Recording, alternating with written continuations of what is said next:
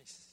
Hello, I'm Mike Delvecchio. I'm a member of the Elder Board, and I will be starting this program here in just a second. There we go. Okay. I had the privilege of bringing you God's Word today, or sharing God's Word with you today. Um, before I do that, though, um, let's. I just wanted to mention uh, giving, if you have an interest in giving to um, victims of the um, Harvey hurricane. Um, I went to the P C A site. We're, we're a church, um, Presbyterian Church in America, if you didn't know that. That's the denomination we're involved with. And they actually have a all set up already where you can give to that. There's over a, there's about a half dozen P C A churches in the Houston area. And so all you have to do is go to the M N A. It's Mission in North America. That's their national mission agency. You go to the M N A Disaster Response. Just put it in your search engine. And then you just click. There'll be a big button there. It says Disaster Updates. And you just click on it. And it's really easy. Um, I did it from my phone.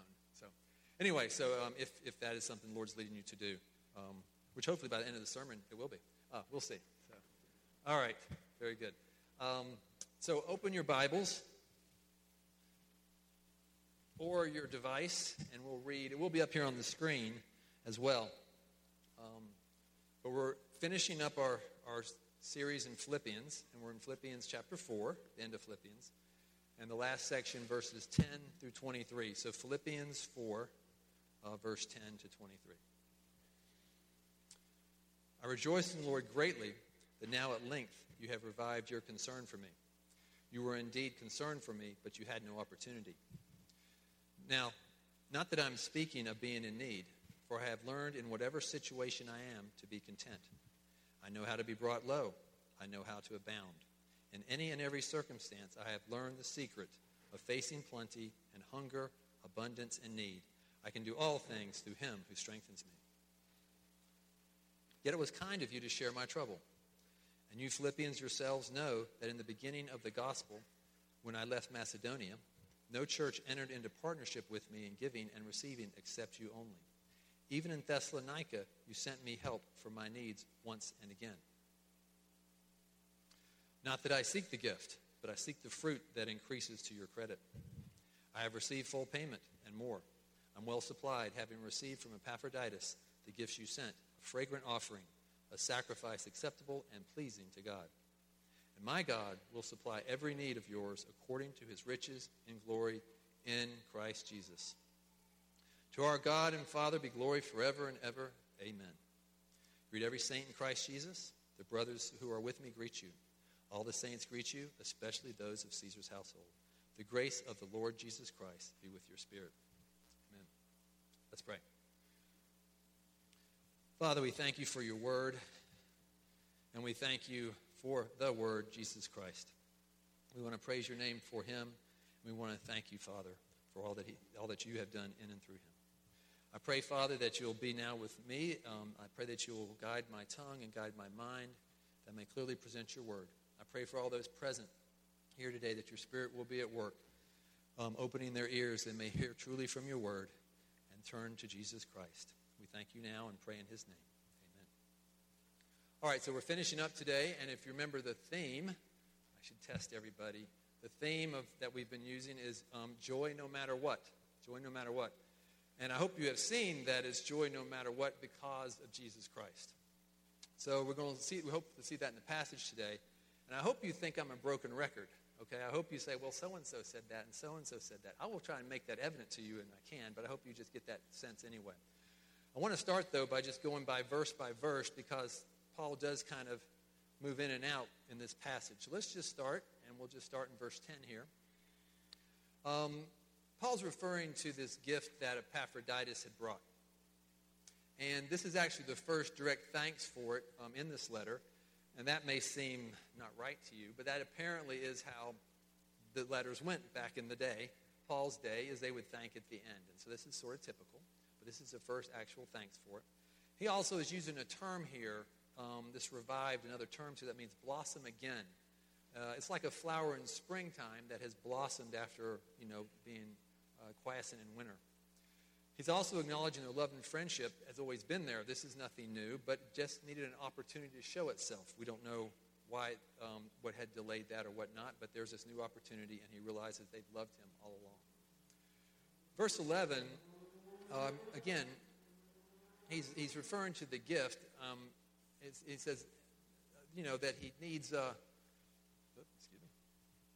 He's referring to the gift here, and um, and he's basically saying, not that I'm in need. Oops, excuse me. And as I was worried here, my, this computer's old, so I have a backup plan here called paper.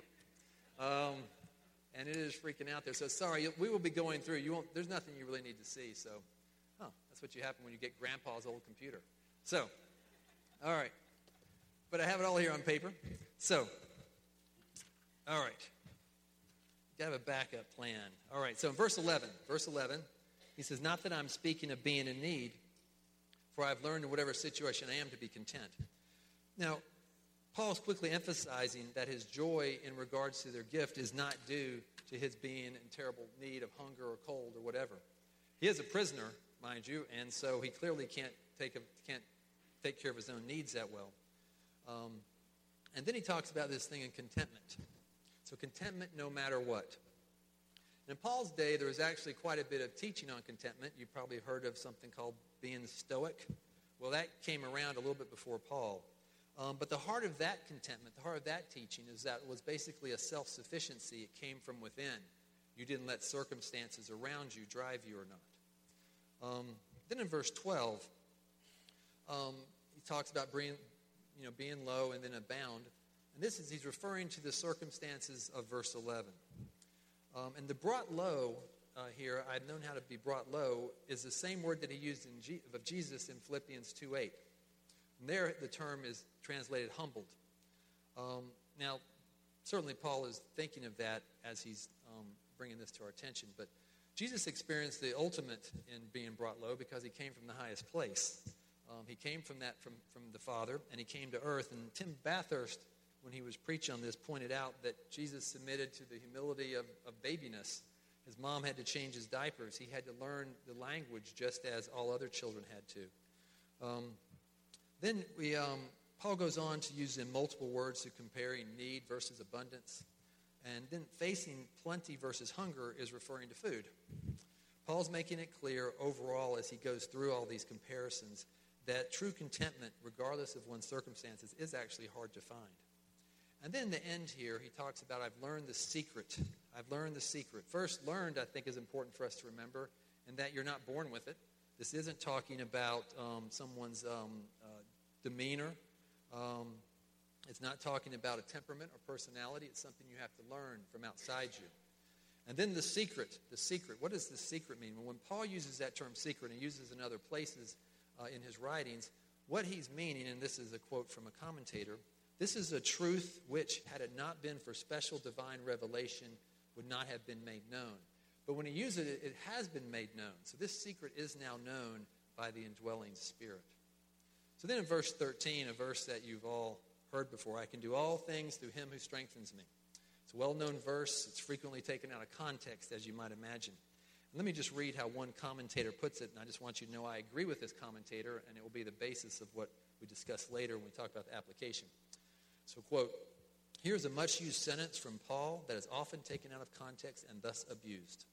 While everything seems to be all-embracing, it's often applied to one's activities, especially those that are personally demanding, athletics, learning to drive, and the like. In context, it refers primar- primarily to living in want or plenty. Paul finds Christ sufficient in times of bounty as well in times of need. Thus, rather than being a Christianized version of the Stoic ideal, this passage points out the absolute Christ-centeredness of Paul's whole life. He is a man in Christ. As such, he takes what Christ brings. If it means plenty, he's a man in Christ, and that alone. If it means want, he's still a man in Christ," end quote. So in Christ, remember that term, and we'll get back to it later. And for all anybody that's somewhat young, look around me, and if you see see if there's something that says in Christ or in Jesus around me, and we'll see if you saw that or not in a few minutes. Verse fourteen, "Yet it was kind of you to share my trouble." Paul now goes back to the appreciation for the Philippians' gift. And when he talks about share in my trouble or afflictions, um, the gift indicated that they had a common cause. With the, the Philippians had were in common cause with Paul's affliction. They truly were sharing in it. They're living out the partnership that he spoke of in Philippians one five. Now, in verses fifteen and sixteen, so then you Philippians yourselves know that in the beginning of the gospel, when I left Macedonia, no church entered into partnership with me in giving and receiving except you only. Even in Thessalonica, Thessalonica, you sent me help for my needs once and again. Paul notes the numerous times that the Philippians have helped Paul. First, they did it quite soon after he left there. He went from Philippi to Thessalonica. Um, but secondly, there's a in this, there's a you have to note there's a special relationship that Paul had with the Philippian church. With all other churches, it wasn't the same thing. He, t- he typically, when he went to a city to plant a church, he would apply his trade, which was tent making. And thus you've heard the term being a tent maker, right? You, you're a missionary, but you actually work in a trade. Well, that's where that comes from. But not in Philippi. Paul didn't do his trade in Philippi. He allowed the Philippians to care for his material needs. So again, Paul's referring to the special relationship that he has with them and, allow, and allowing them to give to him. And that's an important thing uh, to consider is um, something my dad said, um, Pasquale. Um, so he would say, you know, sometimes you need to allow yourself to be in need of sorts. I know if you're like me, you're a good, you know, pioneer. You can do it all, of course. And the last thing you want is to be the person in need. And my dad many times would say, allow yourself to be in need. And this is what Paul did with the Philippians in this special relationship. He allowed them to meet his needs. So verse seventeen, not that I seek the gift, but I seek the fruit that increases to your credit. Beginning part, as in verse eleven, Paul does not want his appreciation to be misunderstood. He seems to be going into pains for that. And this is particularly important about Paul as a minister. And Paul is quite careful about material giving overall and the work of the gospel. He does not want the accusation that he is some sort of traveling hustler to have any merit. And then Paul says also he's not concerned for the gift, but for the giver. Paul uses a business language here. Basically, the gift will be um, will bear interest applied to their bank account. And the thought is that right giving always enriches the giver. Verse eighteen, I receive full payment and more. I'm well supplied, having received from Epaphroditus the gifts you sent. A fragrant offering, a sacrifice acceptable and pleasing to God. We talked about well supplied and then the gifts. We don't know exactly what the gifts were. It was probably money, somewhat, but there was probably some food. In Second Timothy, he wanted to have some parchments and a cloak. So we don't know what, you know, the gifts actually were. It was probably an array of things. And basically, I think it's helpful to think about that. And when we think of giving, to sort of think outside the box. It's not just money. Um, think about Epaphroditus. He had to give all kinds of time. The guy, it, you didn't. He didn't hop on a plane to go from Philippi to where Paul was in prison. It took him many, many weeks. So again, this is a gift of time. And um, I have an, an example. Um, Cindy and I took Luke to um, Longwood Gardens the other day. And so we got there and getting ready to go and stuff. And Luke has a potty accident. And so, you know, I'm taking him back to the car and getting his clothes and all this stuff. And, you know, getting a little frustrated, as you might imagine. And um, so I, then it occurred to me about my sermon. So, oh, let's have an application of your own sermon. And I said, what, what does Luke need at this time? Well, what he needed was my patience. He needed my compassion and patience. So, again, think outside the box when we think of are you giving and when you give. At the end of, the, at the end of this verse, Paul changes his metaphor or his description of the gifts, and he compares it to the Old Testament offerings. Now, again, there's a lot in there that we don't get in our sort of state and understand these things. But when he says it like this, such a comparison would show the costliness, would show the costliness of the gift. Additionally, Paul is giving the highest praise possible as he's acknowledging the proper spirit of the gift. And that it comes from a spirit, an attitude of faith, love, and gratitude. An attitude of faith, love, and gratitude. And what amazed me the most from this passage is that look at the effect it has on God. Okay? It pleases God. We can actually have an effect on God, the creator of the universe, the Almighty. And we see that, how he allows us. He, he kind of, he, he attaches us to himself to a way that we can actually please him. So verse nineteen, and my God will supply every need of yours according to riches in Christ Jesus. According to riches in Christ Jesus. Um, and, uh, you know, this, I could, this is the only verse we really needed for this whole Um, message. I could have spent the whole time on it, um, but we didn't do that. Um, but just a few points. First, my God. And the intimacy is here is clear. He talks about my God. We see here the fulfillment of Jesus' prayer that is found in John seventeen three. John seventeen three, and this is Jesus. And this is eternal life, that they know you, the only true God, and Jesus Christ, whom you have sent. That's Jesus' summary of what our salvation is all about. An intimate relationship with the triune God, Father, Son, and Holy Spirit. Next, he talks about every need, and this is kind of obvious, um, but we still must tell ourselves it's every need, not every want. And do remember, what we think is a need in this country is a want in most parts of the world.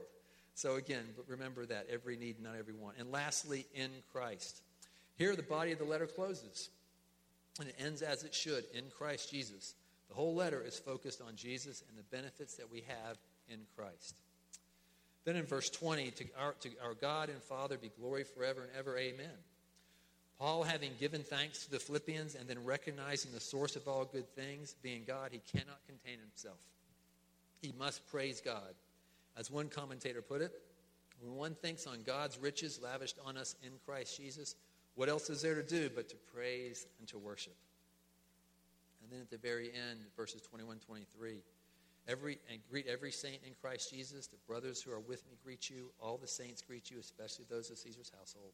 The grace of the Lord Jesus Christ be with your spirit. So briefly, just as Paul kept it, not take, not wanting to take away from the praise of God that Paul would want his readers to remember, it is all about Jesus Christ. To quote another commentator, the whole letter from beginning to end and everywhere in between focuses on Christ.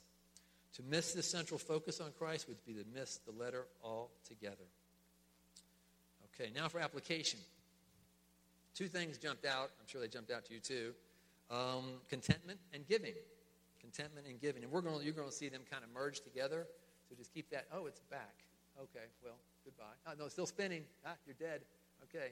All right, you can turn that off if you want or whatever. Um, so two applications jumped out to me, or should I just kill it? Maybe this will help. There we go. Okay. So, contentment. We all want it. Does anybody in this room not want to be content? If you are, I believe you're lying. If you say you're probably lying. But we all want it, but it's elusive. It's hard to get. Um, so what is it? Well, it's hard to say exactly what it is. It's quite easy to know when you don't have it. Um, agitated, on edge, unhappy. So what is it? Is it being, having leisure, happiness, all things going your way? Not according to Paul. He was contented in prison. He was contented in all circumstances. So when we say contentment today, I want your mind to kind of envelop several things. First, joy no matter what. As you can think back from the very first sermon that Pastor John gave us and others, um, that's what we've been, that's been the theme, joy no matter what. Also, I want you to consider the thought that Bob Hames brought out, the pressure is off and the quest is on. In other words, it's life with a purpose. And also it encompasses what Dave Miller spoke of last week, deep, deep peace. So we want to flesh this contentment out, but keep those things in mind as we do that. So why don't we first take some examples of people who you would think would be content, all right? Especially in our society. How about a, a movie star, a, a, an actress, a singer, uh, has lots of money probably, and a bunch of other stuff. And let's go with Madonna. She's fairly, I've never thought she was beautiful. Some people say she would be beautiful, but clearly she's talented. There's no question. Um, she's done very well. This is a quote from Madonna. Let's see if you think she's content. My drive in life comes from a fear of being mediocre. That's always pushing me. I push past one spell of it and discover myself as a special human being, but then I feel I'm still mediocre and uninteresting unless I do something else. Because even though I have become somebody, I still have to prove that I am somebody. My struggle has never ended, and I guess it never will. Doesn't sound like a contented person to me. All right, now this next guy has got to be contented. Does anybody know who Tom Brady is? Is it five Super Bowls now? All right, well, this is a quote after his third Super Bowl. This is a famous quote. You may have seen it. It's on YouTube. Just put Tom Brady quote, and you'll come up. All right, so they're talking to Tom Brady after his third Super Bowl, and um, this is what he says. Why do I have three Super Bowl rings and still think there's something greater out there for me? He wasn't even content after his third Super Bowl victory, and I suspect he's not after five. Think of all the stars, politicians, or lottery winners who seem to have it all, but then they crash somehow. They're not content. Okay, so fame, accomplishments, money, they do not lead to lasting, deep contentment. There must be another way. Even in Paul's day, I was saying there's much discussion regarding contentment, and you've heard the term stoic before. The idea that they had was that you live above your circumstances and that you cannot base contentment on anything outside of yourself. It must be from within. Does that sound familiar to you at all? I have a, there he is in the back. Are you behaving back there, Luke? Um, I have a twenty-one-year-old that we call a, a six-foot-two-inch toddler, and so I still see kids' shows all the time. Does anybody here um, know that what the theme song of Arthur is, the show? Believe in yourself. That's the place to start. And my daughters, if they were here, I don't see. I don't know where Grace went. They'll tell you how many times I that comes on and I turn and say, that's not the place to start. Okay. All right, this thinking is very much what drives our culture today. The idea that it's all about the individual, all about your looking within yourself and finding there who you truly are, and that living that out will lead to a fulfilled and contented life. But think about it. What kind of foundation for our lives is, is, is built on ourselves? Are, are we that solid? Are we that unchanging? Of course not. It is a foundation built on sand.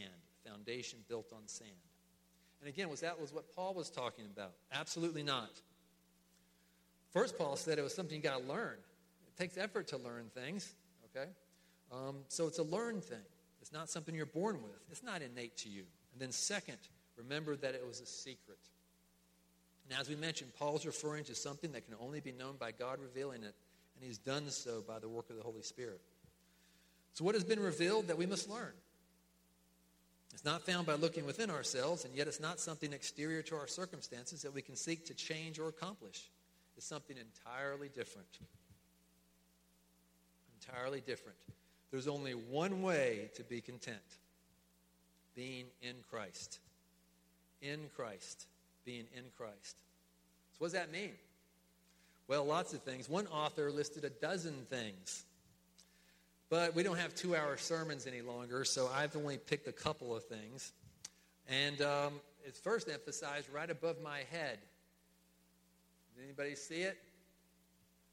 In Jesus. Now, that's a shortened, uh, a shortened vision statement. Let me read you our, our, our full vision statement. Our vision is to be a thriving family in the city where the broken from all nations are made alive. We left out the alive. Alive and whole. Finding hope and purpose in Jesus, in Jesus, in Christ. So I'm going to take off of that a few things. So number one, the first thing that being in Jesus means is that your biggest problem is solved. Your biggest problem is solved. Ephesians two one says, apart from Christ, you're dead in your trespasses and sin. Not a good state to be in. You're dead in your trespasses and sin. See, there's a God out there. All humans have rebelled against God. That's what sin is. We've committed treason. We've committed treason. The penalty for treason, as you might imagine, is death. The penalty for treason is death. This God is perfectly just, so we're all under a death sentence. But this God is perfectly loving as well.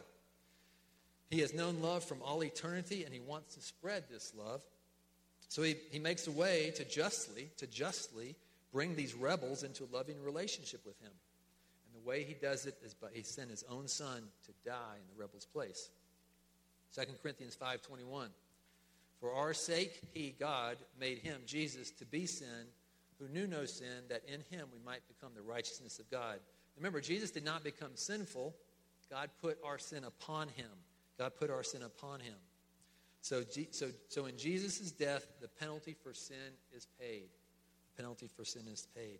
But look at the end of the verse. It says that we might become the righteousness of God. Not only does God take our sin and all the wrong we've done, but then God bestows on us all the good Jesus did and all the standing that he deserves. So, before we go further, though, I want you to consider, has your biggest problem been solved? Are you separated from God? How can you become in Christ? Let me give you two verses that Jesus said. The first is John fourteen six. Jesus said, I am the way, the truth, and the life. No one comes to the Father except through me. And he said, something fairly well known, John three sixteen.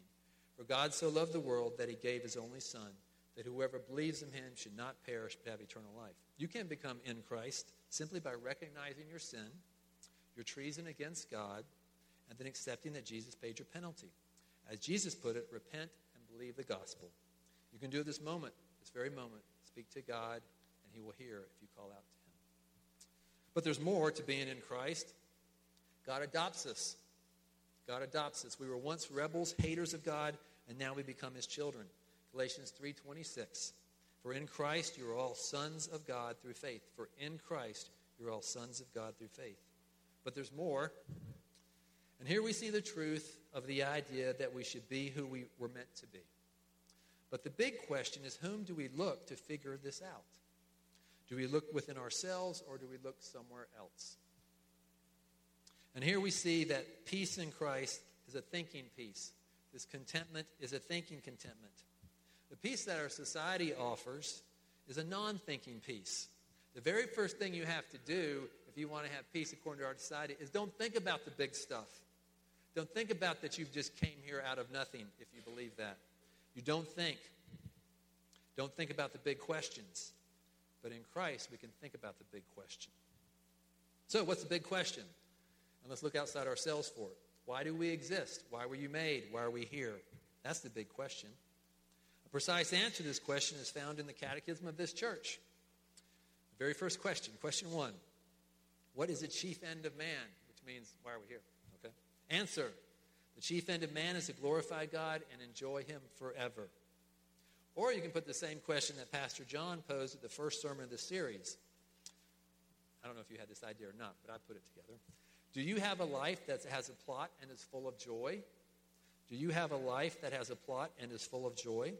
And the answer he gave uh, in pursuit of this life was that our calling, as seen in Philippians, is knowing Jesus Christ as Lord. Knowing Jesus Christ as Lord. So there you go. You can have true lasting contentment, joy no matter what, and the pressure off and the quest is on. We could end there. But I do have some practical ideas. I'm kind of a practical guy, of those that you know me. Um, not a formula, not a formula, mind you. These are practical points. Things that I've found that have helped me um, at times to know contentment, to have peace and joy no matter what, and to live a pi- life with a purpose or a quest. Of course, there's three things. This is a Presbyterian church, so I do have three points. First, I think this is in the bulletin. There is a thing in the bulletin, the outline. Remember who God is to you in Christ. Number two, remember who you are in Christ, and please God as you give yourself away as Christ.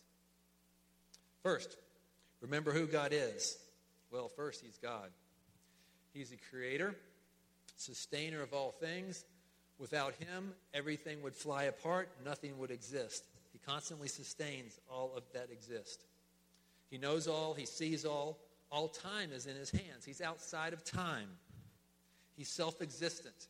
We all require something to exist. He requires nothing. He's perfect in character. He's perfect in justice. And to those in Christ, he is their holy Father. J- Jesus used that in John chapter seventeen. Called him Holy Father. As Holy Father, he combines things that we think are paradoxical or opposites. Holy as in perfect and set apart, yet kind and loving. A father who's tender to his children. Well, in Christ, he is your Holy Father. Second, remember who you are in Christ. You are the loved daughter or son of the emperor, the king, the sovereign of all. You're loved more than you can ever imagine. You're not an orphan. You belong to God's family. You've been bought, you've been brought into a loving relationship, and you're now ready to join the family's quest or calling. So what's this family's quest or calling? The best place I know to find Um, our family in God's quest is John chapter seventeen, the Gospel of John chapter seventeen. It's an amazing chapter.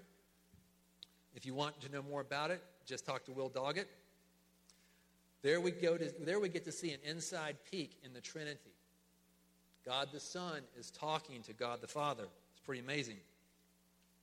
And what we see is that from eternity, the Holy Trinity has been giving to one another, and has been glorifying one another, has been loving one another, and with this pleasing one another. And now we see God's perfect plan unfolding. He created humans to share in this perfect life of giving. Each member of the Trinity is so perfectly full, perfectly self-existent, that the one can give perfectly to the other. And, and in Christ, the same is true of you.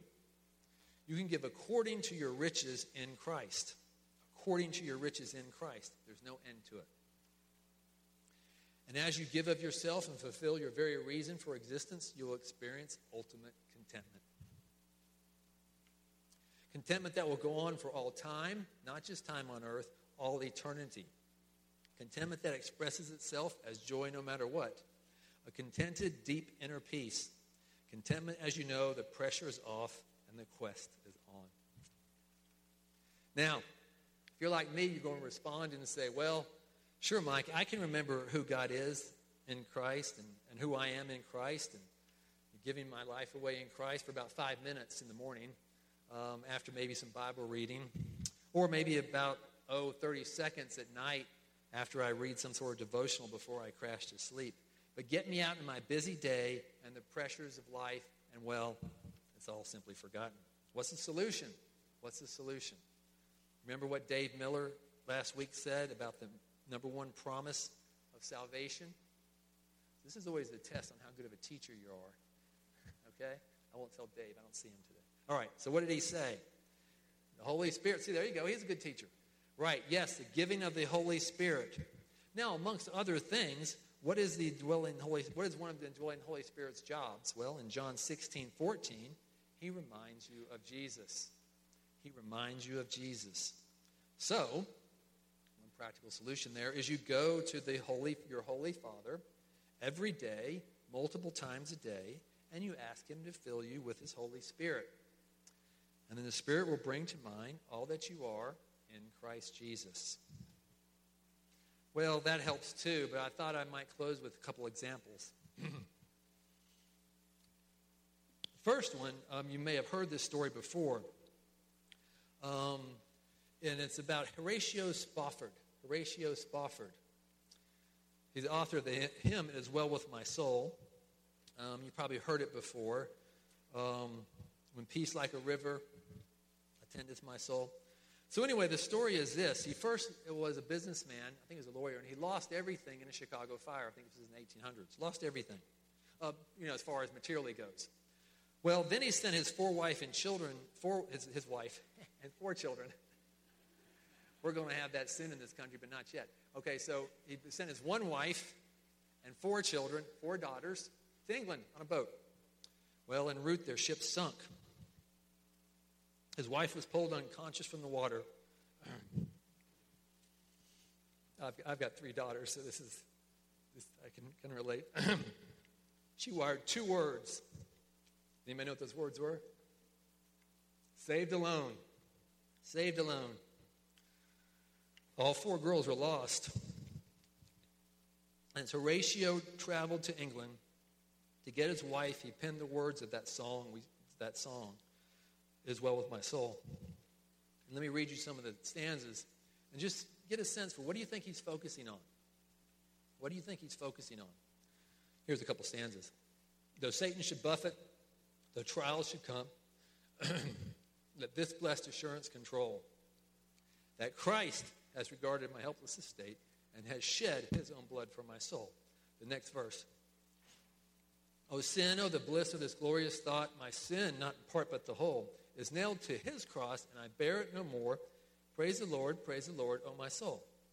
So here he is in terrible grief, and what is his focus?